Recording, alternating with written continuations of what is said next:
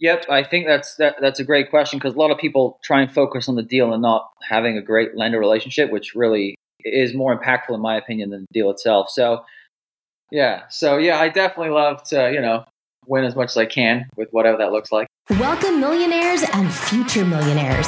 You're listening to the Millionaires Unveiled podcast, a show where you'll hear the stories and interviews of everyday millionaires. We'll unveil their decisions, their strategies, and their portfolio allocation.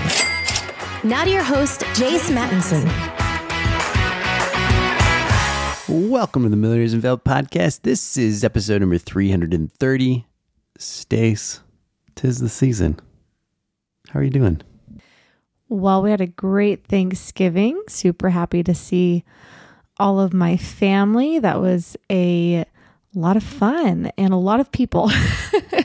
there are six kids in my family, and there are 18 grandkids. So it is quite the party. Yeah, and we've got Christmas lights up, and we are we are rocking and rolling into the holidays. Can't wait for it. Super excited. I guess we just had Thanksgiving and the next holidays, Christmas here and then New Year's. And with that comes a lot of, uh, some people refer to them as resolutions, but for me, take a very different approach, or we take a very different approach in kind of goal setting. And I think a lot of our millionaires do too, actually. I don't think they necessarily use the format that I use or that we use, but uh, it's something that has come up on the show from the very beginning. that millionaires are very intentional about the things that they strive to accomplish, and those are at the forefront of their their minds. So, I like to take uh, the eight gardens of life approach, and have modified it a little bit, but learned some of this from from a mentor and, and David Osborne. And uh, yeah, so relationship, family, spiritual contribution, health, intellectual personal growth, lifestyle adventure, my tribe and social, uh, business, personal finance, and then relationships. So set goals across those categories every year. And this is about the time that uh, we start kind of, I've already started it, I, I should say, but we start kind of getting real in the weeds a little bit more with the intention that, you know, we'll wrap up, kind of review 23 over the next couple weeks and get everything kind of wrapped up going into 24 so that it's not a uh, it's not a play from behind it's play from ahead uh, type deal.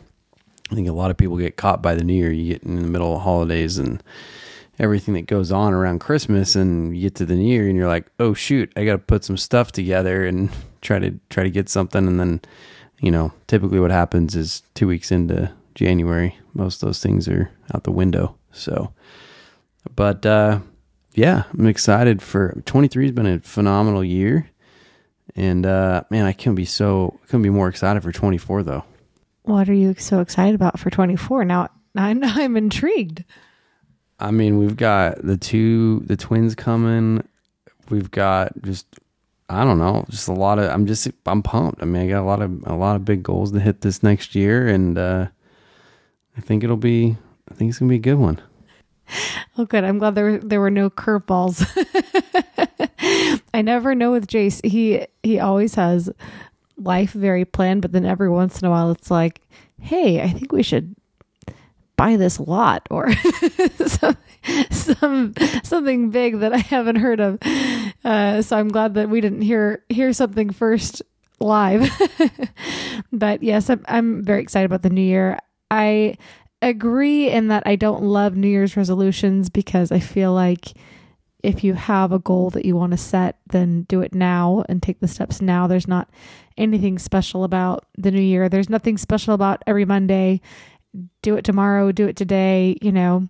That is typically my my MO, but I do find that the end of the year is a nice time of reflection and to kind of look back and see how you've done and and moving forward. I, I think for sure when I was younger and before kids, I was uh, probably a lot more on top of my my goals in terms of tallying exactly how many XYZ I accomplished and um, certainly the throes of motherhood in the younger years uh, kind of uh, make that a little bit more challenging but I I definitely try to keep my life principles a North Star. Awesome. Well, with that, if you'd like to be on the show, send us an email, millionairesunveiled at gmail.com. Always looking for new great guests. We've got several coming up here in the pipeline and uh, had a few recently write in that I think the audience is really going to like. I haven't recorded those episodes yet, but we'll uh, begin here soon. And yeah, the schedule's open up for the new year. So we've got everything uh, kind of lined out for 2024. And uh, yeah, looking to fill some slots. So if you're interested, send us an email, millionairesunveiled at gmail.com. We'll get you uh, scheduled and uh, on the calendar. Also, if you haven't left us a review, please do so. Helps us continue to grow the show. If you get any value from this podcast, would love to uh, get a little value back. Uh, either iTunes or Spotify. Spotify continues to grow like crazy, and we are able to interact a little bit more on there too with our audience. So that's great. Today's guest, Farris, quite the story net worth of 19 million. Most of it's in real estate. It's got a little bit in cash. Uh, I will note, since our last guest, we had a few comments right in about his roles at only 2.5. Farris at 19 million drives a Kia with 85,000 miles on it.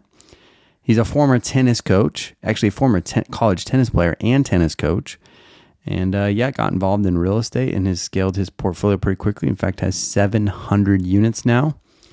And uh, yeah, it's crazy stories. An immigrant from Wales, which I guess some people probably like are like, "Where's Wales?"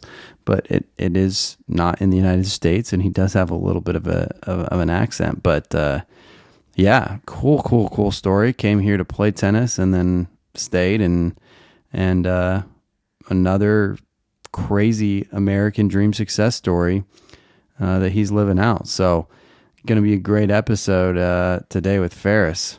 All right. Without any further delay, let's get into the episode with Farris. Farris, do you want to just give us a little about your background and what you're up to now? Yeah, sure. So my background is uh, all real estate related. Uh, my current portfolio consists of around 700 multifamily units in Northwest Indiana, um, and I'm going to stay in that track and just stay with multifamily. Nice. And what is your net worth today? Uh, net worth today is around 19 million. So that's spread obviously between uh, asset value and equity in those, which is about 17 million uh, cash in the bank, and then a couple websites. Dang, this is crazy. So let's uh, let's let's uh, start at the beginning. How did you get into multifamily, and why did you select multifamily to begin with? Yeah, it's a great question. So initially, was a tennis coach. Came out of college, played professional tennis for a year. Didn't like to travel. Um, got into tennis coaching, and the area I was coaching in, you know, I wanted an investment. Tried some stock options, wasn't really feeling those. So ended up looking around on Zillow and found a single family home that looked like it would rent for, you know, a little over the 1% rule, however it says 1% rule. So ended up buying that for a 100000 And the uh, resident who was moving in came to where I was coaching at, the tennis center, to drop off the first month's rent check. And I just remember staring at it for like a minute before I went back in, uh, being like, wow, this is great. So ended up, you know, from there trying to buy a duplex, a full unit, the smaller stuff, and just kind of scaled to where I am today. And have you done all this with your own money, or have you gone out and raised money too? Uh, have not raised any money. It's all my own money. A couple of the larger properties, um, the 100 plus, I've split with a partner 50 50. But other than that, no, it's my own capital. Wow. So, how long did it take you to go? I mean, kind of walk us through the journey of going one to two to four to 100, 200, 800, or up to 700. I mean, how long did that take? And kind of walk us through that a little bit. Yeah. So, at the end of 2017, uh, let me get this right. I think it was the end of 2017 was when I bought a single family home and a duplex. Um, so that year was just three units. The next year, I think I added 12. Um, that was, you know, again, small stuff, four units, couple single family homes, duplexes. Following year after that was a little over 20. So again, like slow growth, smaller stuff. That year was then the next year was 2021. I ended up cash out refinancing a lot of those smaller properties that I had bought. So the duplexes, single family homes. Um, and just started to try and buy a little bigger stuff. So a 14 unit, a 20 unit, uh, 28 unit, 33, that kind of stuff. And then from there, again, the same thing, cashed out, refinanced those kind of mid range buildings, the 28, the 30s, and rolled those up uh, into 100 plus stuff. So kind of a slow progression from smaller size stuff to mid size to larger, you know, cashing out along the way. Wow, this is pretty crazy. So at this point, you've got 700 units. Do you plan to keep acquiring, or are you kind of set for for now? no, for me personally, I think I, I love what I do and I love buying buildings. Honestly, my long term goal is fifty thousand plus. I mean, we'll see if I hit it, but you know, I'm planning to be 90 years old, still trying to conduct business. So we'll, see. we'll see how that goes. Yeah. Yeah. Yeah. No, I love it. So when you started doing this, were you still working full time as a tennis coach, or or kind yeah, of walk so us through a little bit of that? Uh, buying real estate, I was still working as a tennis coach, and I worked for about two and a half years um, into my real estate journey. So I had about 45 ish units when I decided to go full time uh, on the real estate path. Interesting. And when you were doing these smaller deals, I mean, was the plan always to start stacking and getting into larger deals, or did that just seem like a natural progression once you got to that point? No, it honestly ended up being kind of a natural progression. My initial goal was to have like maybe 100 units by the age of 60 when I started. And it was just, hey, let me try and get enough to, you know, supplement my job income or even like quit the job and just have the rental income coming in.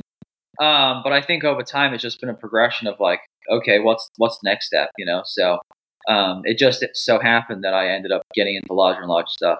And these these units that that you've been buying, have you had to do any rehab to them, or raise rents, or forced appreciation in any way, shape, or form with increased revenues, or has it been mainly just the market taking off the last few years that you've been able to do a lot of cash out refis? So I think it's three separate things. I think number one is, you know, I used to do, and now I have a, full team of brokers because we also broker deals. That's a separate company, but a lot of reach out direct to owner. So, you know, I'm looking at 100, 200 plus deals on the front end to buy one, um, where the owner's just a little off on what the actual market price is. Number two, obviously, the market did help in the last few years it has gone up. Um, number three, I am looking for stuff where there is a value add component. I, I, I hate that word value add, but you know, where there's room to raise rent, stuff like that. Um, I'm not a heavy rehab guy, so I don't go in and plan on, you know, a million, two million bucks of capex. I just leave the units as is, maybe put some vinyl flooring in, paint the units, and just where the rents are below market, basically. Does the does the concentration of your portfolio at this point worry you at all? Do you plan on going other places, or do you keep investing in that same area you know it so well? I know it so well, so I'd love to just continue to buy there. I know the market there is great. Um, I know the demand for rentals is huge. It's it's very close to Chicago, um, so that always helps in terms of population. The market there has gotten very tight, and the larger deals are getting, uh, in in my opinion, way too pricey for what it is, uh, the per door. So I'm definitely looking to go elsewhere. I'm, I'm buying a deal in Michigan right now. I'd love to do a deal in Wisconsin or Iowa too. I think those markets are great. Just the right one hasn't come across the table yet. But I'm I'm definitely looking for anything 100 plus that works at this point. Yep. Wow, what a journey! I was not expecting the number 700 when you answered that first and that first question. And really, you've grown from one to over 700 in six years. That is absolutely wild. So you start this, you're a tennis coach, and obviously at some point you've switched over and you mentioned this brokerage. So talk us through that. Did you become an agent yourself to help assist with this? Kind of give us some more. Get, let's get a little bit more granular here on that journey. Yeah, so that was after two and a half years. I had about 45 units. Uh, went full time into real estate. I did have a real estate license prior to that, but I ha- I wasn't active. I wasn't using it. Um, actually met the the co-founder of our commercial group, um, Tarek. Once I quit my tennis job, just by happen chance at the brokerage I put my license with, and he was like, "Hey, you you call a lot of owners. You know, if you don't have the capital to buy them or you don't want them, there's other people out there that, that would buy these deals. So he's like, why don't we call? And if there's something you don't want, why don't we just list it or find a buyer for it? So that's what we started to do was reach out to properties where maybe at the time I didn't have the capital, so I would have stopped calling. But we're like, hey, do you want to sell? And they're like, yeah. And then we meet them and list the property. So we get a lot of business that way to start off with. Um, and then from there, it just kind of went from you know, knowing a lot of buyers in that market because we pretty much called everyone and people are saying, hey, we're looking to buy too. So if you come across something, you know, pass it our way. So from that, I think we've just commanded that market in terms of the, you know, duplex the 30 unit trades, um, which is really supplemented. You know, I take that cash and I put it into to buying my own deals. But um, yeah, so at the time, that was about 2020 was when I fully started getting into the brokering side of business. And now, like, I basically have two separate companies, which is brokering larger buildings across the Midwest. Um, anything from a two unit in Northwest Indiana all the way up to, you know, a couple hundred units we'll do in Iowa, Wisconsin, stuff like that. Um, and then obviously just just my portfolio of buying the multifamily too. Wow, that's that's amazing. And how about the management side of this? I'm assuming you have a property management group you're working with, or are you doing? Yeah. At what point did you switch that over? Yeah, so when I had about 120 units was when I hired my first maintenance guy. Um, and I was still dealing with like the office myself, leasing that sort of stuff, customer service. Um, hit 250, that was two maintenance guys and my director, uh, who's still my director now. Um, he helped handle more of the office. And at this point, I believe we're eight maintenance technicians, um, director, leasing specialist, and a, a couple people kind of back end office. So um, I grew my own property management company just to keep it all in house. It's way easier that way, you know, way more cost effective. And realistically, with this many units, it's very tough to hand that off to a property management company for them to actually, you know, not mess it up. so yeah, you got kind of got to keep it in house. Wow, that that's amazing. So over the years, I guess really just been a few years. Talk me through your your mindset on liquidity and having cash available for deals. And as you've grown, is there kind of a ratio that you try to maintain at all? I, I try and obviously maintain a better ratio now than I did before. Um, before I had like 8K in the bank, you know, after I closed the deal, and I was meant to have like you know ten thousand dollars of tenant deposits on hand. I don't know whether I should say that, but you know it's basically basically in the red um, as I was trying to you know get out of the the whole W two grind and, and, grow my portfolio. So you know we're looking a little better than negative two thousand right now. Um, I, I keep the liquidity a little better, but you know I think just one month for me of realistically monthly expenditures totally fine. So for me to operate the company is about 550 so if I have that on hand at all times, I feel pretty confident, especially when I would break even with all my expenses if I had like 210 vacant units, which realistically is never going to happen. So, you know, I, I think around 500K is what I try and keep in the bank right now. Have you increased your lifestyle at all as you've grown this? Um, no, I, I haven't at all. Actually, I uh, people make fun of my Kia, but I love my Kia. You know, I think a Kia is a great car. Um, You're worth twenty million dollars and you drive a Kia, man. Yeah. You got to go get on a commercial, bro. I love it. Yeah, no, this Kia. You and LeBron. Great. Yeah, um, Kia's great. I mean, I was living in a 200k condo for the longest time. I love condos. I have no need for a giant house, but yeah, no, no, no lifestyle creep with me. I just, um, for me, the I don't know, the more rewarding thing and the thing I enjoy most is buying properties. So you know, I never got into this for the for my pool in the backyard kind of thing. How many miles does that Kia have on it? You know, it's got like eighty five thousand now. I've been. Are you gonna upgrade the Kia? I've been driving it to and from Dallas, man. It's a lot of lot of miles. Are you gonna um, upgrade that Kia? I don't know. I think I'm just gonna buy another Kia Stinger in a couple years. hey, the Kia Stinger is actually pretty slick, man. That's like it's not I feel like that's a sports it's car. It's yeah, it's comfy, it's reliable, it's everything I need. Yeah, yeah. No, I love it. So, I mean, you mentioned 50,000 units at this point. I mean, is that mind blowing a little bit given you're 700 or do you kind of have this planned out on paper to get there by, by the time you're, what did you say, 90? Yeah, I kind of mapped it out uh, kind of recently where if I like 1.15x the amount of units I buy every year, I can definitely hit 50,000 by like 70 ish. So we'll see if that actually works out. I mean, that's a large number to hit. And I'm going to have to be buying probably assets I don't want to buy in markets where I don't want to be. So, you know, we'll see how it works out. But realistically, I'd love to get to that number. I think the largest ownership group in America is like MAA. They've got a little over 100,000. So obviously they're yeah. more elite though. But yeah, I mean, it's it's it's doable. Yeah, for sure. As you've grown this, you know, one of the things that I think people probably don't realize is is the lending gets very different when you go from these one to fours to tens and even small these smaller middles to the to the massive ones walk us through kind of how your lender relationships have, have changed over the years and, and what you've done to to kind of foster those Yep, I think that's that, that's a great question because a lot of people try and focus on the deal and not having a great lender relationship, which really is more impactful in my opinion than the deal itself. So initially, obviously, you're kind of scrambling to get loans. It's not easy. You're trying to reach out to some banks. You have no idea which bank is the best one to use. Maybe the terms aren't too favorable. I think over time, I've learned that you know, you really got to um, show a bank that you know what you're doing. Like always keep keep updating them every month. You know, send them a rent roll, send them a rent uh, a new lease, show them you've increased the rent. Um, I put a personal packet together on myself, which is about a 40 page PowerPoint presentation. Um, for new banks, just on me, my background, um, real estate schedule, global cash flow, all that stuff. So I think introducing yourself in a very organized manner and showing, you know, your resume almost to the bank is a great starting point for any new relationship. Um, and then always meeting face to face. I think lenders really love to meet you, get lunch with you, know who they're trying to do business with. That, that always seems to make them feel a lot more comfortable than a quick phone call. Hey, can you do this deal for me? Yes, no. So that's kind of what I found, and I, I try to use the same banks uh, as much as I can until like they kind of get tapped out.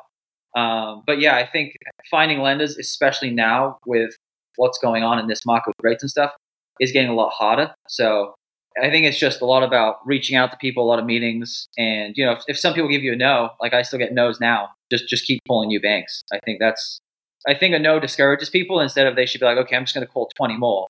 Instead, they just think, well, if they said no, then everyone's going to say no. But that's just not the case. I know how that goes. Yeah. Doing it right now.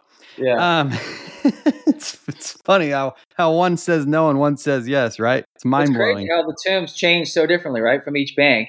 And you know, usually you get discouraged, right? But now it's just like even now it's it's crazy, right? The spreads on what banks will offer people. So It's crazy. I just had I had a new request yesterday with with a bank. I'm trying to do one of these deals. they came to me and said, after I gave them one of my bank statements, they're like, "Oh, okay. Well, we're only going to do this now if you become a deposit customer with." The, like, oh my gosh, like how many? How, you, you didn't tell me this a week ago, you know? yeah, yeah, So- sounds like we're taking some people to lunch Yeah, yeah. and Grab, making a PowerPoint. I'll get the deck going. yeah, yeah. Grab some lunch with them. Give them a PowerPoint. They'll love that. yeah. Tell us about this PowerPoint. Did you create it, or did you end up outsourcing that, or I mean, you're tennis coach. How'd you learn PowerPoint? Uh, no, I had a friend like finish off the PowerPoint stuff. I just kind of came up with the material. I'm really not tech savvy. Um, but uh, you know, it's it's pretty straightforward. You know, it's my background where I grew up, um, what I did prior to coming to college, how I ended up in America, the reason behind what I do, and, and why I do it, and my long term goals, and kind of what I want to do with the foundation to give back.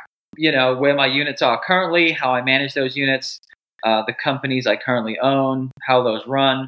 So I think you know it's all that kind of stuff in the in the presentation um, that I send out to banks. Where did where did you uh, where are you originally from? Originally from Wales, What brought you here? uh, college tennis actually. Played for University of Illinois. Wow. So when you came to America, did, did you plan on staying at all?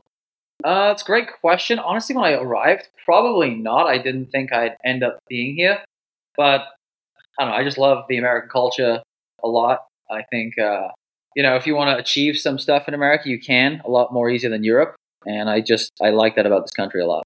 And we all love your accent, so it was a perfect match. I guess so. Yeah. People people Oh. tell me Boston now though. They what?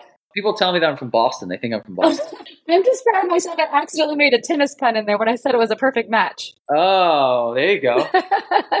Yes. so, w- uh, was this on the radar? That you came here for tennis? Did you have dreams of making buku bucks, or did you kind of just stumble upon this? No, I kind of just stumbled upon it. Honestly, I never had aspirations to like be a business owner or do anything like grand in, in that kind of way. I was just, you know, I, I wanted to play professional tennis. That was one of my main goals and reasons for coming here. And I was very competitive. But I just think that competitiveness transferred into business rather than sports at the end of the day. I was gonna say it sounds like it's still there. Yeah, yeah. So yeah, I definitely love to, you know, win as much as I can with whatever that looks like. Now, I don't know very much about uh, about immigrating to the U.S. Did you have any problems, or do you have any problems with lending and properties? Are you a citizen now? Does that matter? I'm really not sure. Yeah, so I'm a citizen now, um, so that is not a problem. Initially, if you want to get a loan without a green card, you can't, but I was on a green card. So, yeah, green card, now I'm a citizen, so no issues at all. So you really needed to have that job in order for you to have even acquired your first property. Then, Yes, correct. Yeah, yeah. awesome. And do you have a family? We haven't actually been through. How old are you? How old were you when you became your became a millionaire? And uh, kind of fill us in on first million to to going forward. Yeah, so today I'm 29. I think probably the first million was around mm, 20, 25, 26 ish. And uh, yeah, just just from there kind of grew to where I am now. Family wise, they're all back in uh, the UK. My mother and father live back there, so currently no family here. Awesome, and no uh, no spouse or children. No children. I was married up until earlier this year. Uh, just very amicable, very different people. So we ended up separating, but still on great terms. Great. Tell us about the the foundation that you mentioned. You know, immigrating here and kind of your mindset and things that you plan to do going forward. Yeah, so I, in the long run, I'd love to start a foundation which is focused on adoptions to the U.S. Um, I think there's a lot of people out there, especially children, who don't have a chance to succeed, but given that chance, would probably do very great things. So obviously, you know, we can all say I- am doing good, but it was because I had a chance. And if I was in an impoverished country or third world country without that chance, where would where would I be? You know, so I don't think that's very fair. So I want to try and get as many kids here. You know, thousand plus would be great, adoptions wise, as possible.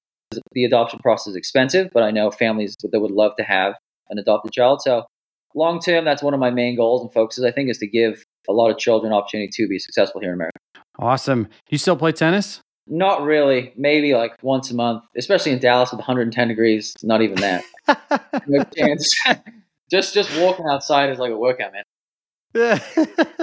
Let, let's not let Jace be bashful here. He's won a few tennis tournaments. Oh, oh, geez, honey, don't even get into that. at that, con- at that country club, man. I think they're like five teams, but he's won twice. They're at okay. the country club. They don't count. That's awesome. Clay, play, uh, clay court country club tournament. I wish it was clay court. I actually have only played on one clay court in my life out in uh, Eastern Europe, but oh, wow. uh, okay. Yeah, no, they're just hard courts. But one of the one of these days, maybe uh, you know, as I've aged, I've stopped playing quite as much basketball and have you know gone over to country club sports like tennis and golf. Uh, you know, pickleball. Where, where, he's the youngest participant and has a chance. yeah, yeah, exactly yeah. what it is. Yeah, that's awesome. Oh, that's cool, man. So fifty thousand units. You got this foundation. I mean, where where else does Farris go from here? You know, in terms of your life, lifestyle. I know you've you know got big dreams to to get there. Um, you know, you're driving a Kia, man. I mean, what what what what's still uh what's still in the pipeline for you? Still in the pipeline, obviously. You know, oh, I think for me, one day a, a big happy family would be great. That's that's one of my main goals too, as well. Like I said, I'm in the process of moving to Dallas. Eventually, when I pick a place here, settle down. I think you know either here or maybe good, good things about Tennessee, South Carolina. I was thinking here until this heat hit me. So I don't I don't know about that anymore. We'll, we'll see. Just um, just wait for a month. yeah, yeah, wait for a month. Th- then so, you'll then you'll experience the joys of Texas. yeah, yeah. So no, I think just kind of picking a location where I, I can see myself settling down. Uh, family, obviously, continue to grow the real estate portfolio as much as I can. You know, growing the business. I, I think that's something I love to do more than mainly anything else. And then, yeah, when it, when it's time, I think I want to start the foundation. But for me, those are the main goals. I don't have anything else grand planned really. Why Why did you decide to move away from the area that you've been investing in? If you've ever been in Chicago in the wintertime, you'd know. I mean, that, that place sucks, man. yeah, I guess just you know, minus ten once in a lifetime vortexes that happen apparently every year are just not fun. Yeah. So yeah, I just I, I can't do another winter there, and I, I think I'm ready for a change and some better weather we, we talked a little bit about you used to be married. Can you just kind of walk us through? I mean, as you built this net worth, you know, you hear in the media, especially I think the most recent with Jeff Bezos and, you know, the, the, the divorce, you know, eh, some people I think the old the old phrase is, you know, marriage is grand and and divorce costs a hundred grand or whatever. As you built this net worth, I mean, have a prenup, kind of walk us through that. something we haven't touched on the show at all, I don't think. Yeah, so there was no prenup in place when we got married. We were both very young. I think divorce looks a lot worse when you start getting lawyers involved because they're trying to get paid, you know? So, for sure. Yeah. Yeah. They're the ones that take it all, right? yeah, pretty much. Exactly. I'm like, we could give half of this to lawyers or we could just figure it out right now. So, yeah. That makes it easy, right? Yeah, exactly. yep. No, I agree. But, um, yeah, I think I am not trying to get married again without a prenup. so, I, I, was just about to ask. At this point, I mean, is that kind of a non-negotiable for you to, to have a prenup in place? Wants to be, yeah. And I, and I don't even know. Like, I would need like ten lawyers to tell me this prenup is like ironclad solid before I would, you know. consider. So spend the spend the money on the lawyers on the Yeah. next go round Yeah, instead of on, on the breakup of this first one, huh? yeah, exactly. Yeah. Gotcha. Well, let's uh, wrap up with some rapid fire questions. What's the uh, most expensive pair of shoes that you've purchased? oh man, um, I don't know, like a hundred dollar Johnston and Murphy shoes. Maybe I should ask you what's the most expensive tennis racket that you purchased, or maybe you got them for free because I know you were what top 400 on the uh, ATP at one point. yeah, top hundred. So yeah, they were they were they were free pretty much. Um, you know, pro- pro- you know, head head tennis rackets probably like 150, 170 bucks. They're probably more now, like 200. Yeah, no, the ra- most recent racket I bought, I got in trouble for. It was like 250 bucks. Wow, those prices went up. Who'd you get in trouble by? I'm just kidding. I didn't even know you bought a two hundred fifty dollar racket. exactly. That's funny. No, that that's good. What's the uh, most expensive meal out that you paid for? Most expensive meal out, probably a couple hundred bucks at a nice steak restaurant, I guess. Maybe like 250. Okay. What about the most expensive uh, experience or trip that you've been on? I think the most expensive trip is probably the one coming up here. I got an Alaskan cruise like the end of September. So we'll see how that goes. Never done a cruise before. Did you did you pay for it already, or you're waiting to pay for it? No, I paid for it. Yeah, How much did that run you? like five grand. Two people, five. Oh, grand. okay. Yeah, terrible. Not crazy. Yeah, Nice. First cruise though, you said. yeah. Unless you count like a Disney cruise when I was like eight years old, which I'm gonna count that. You weren't I'm paying for that. Yeah, okay. Yeah. So, Okay. Or what's an important lesson that you learned from childhood? uh, important lesson I learned from childhood. I think that high school, um, if we're counting that as childhood, is great, but also there's a lot of gaps in what they do know teach you, and also from a time management perspective. So, you know, for me, I think I want to homeschool my kids. Is one of the lessons I've Interesting. Okay. What's the uh, most fun that you've had with money? most fun I've had. I've got to say, buying a large complex. If that counts. The, the most fun he's had is spending money to make more money. Yeah, that's the most fun. I've look at the smile on this guy's face. I mean, he's loving it. He's loving it. Okay. What uh let's see here. What's the craziest thing you've ever done to earn money? Craziest thing I've ever done. Um, I was on Instacart and Uber Eats for about four months. Was that while you were in college? No, that was actually uh, when after I got done with the tennis job, and I was like had 40 units. I thought I'd be pretty busy, but I wasn't busy. So I was like Instacarting like 12 hours a day. Gosh. Like during COVID too, people were paying like hundred dollars like a few items. It was great. I was making like 500 bucks a day. You were on the front line. I was You went to the store for people. online, yeah. I was out there shopping. yeah. in the middle of Chicago. Oh man. I love it. Yeah. Okay. Uh luck, skill, or hard work. How would you rank them? Um, hard work, I would have to put at, I think, 40%. I think I'd have to give like 45% to skill and then 15% to luck. Okay. And any any reason why? Um, yeah, I think, you know, initially as you build knowledge and try and learn things, hard work matters in the beginning, but then eventually skill and knowledge have to take over. The amount of physical work and effort you put in, just making a good decision can make you more money than 500 hours of hard work eventually, hopefully.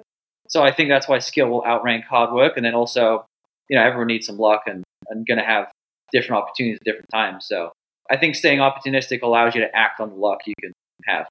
What's a closely held belief that you once had that you recently changed your mind on? Tough question, man. Well, I, I did think I wanted warmer weather, but I, I think I've changed my mind. There, there's a max. There's a max warmth that's ideal. exactly. I've And in. Texas, we like we like to exceed it just a little bit yes.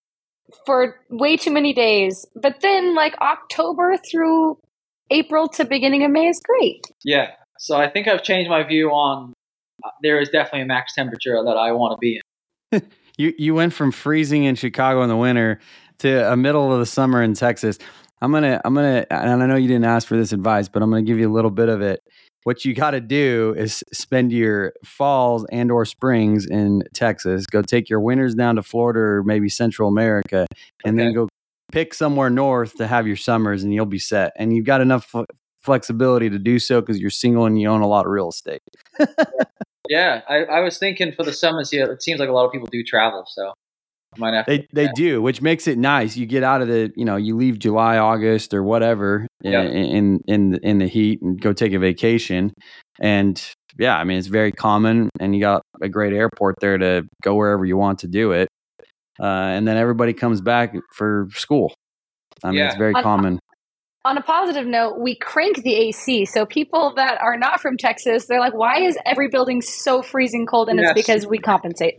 Yeah, that's awesome. Awesome. What uh, what's the final piece of advice that you give to somebody who's just starting out?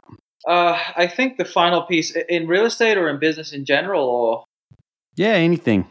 any anything, I think the, the the best piece of advice I can give someone is is to be a sponge and to always ask questions to everybody and anybody. I think anyone you meet, you can always learn something from, no matter what that may be. And if you're the one, you know, talking the most, you probably won't learn much. So try and ask as many questions as possible to as many people as possible.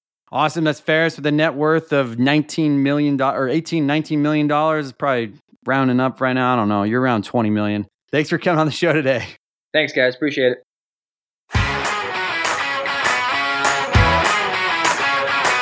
Thanks for listening to the Millionaires Unveiled podcast with Jace Mattinson. For more stories, investment opportunities, and information, check out our website, millionairesunveiled.com. See you next time when you'll hear from another everyday millionaire.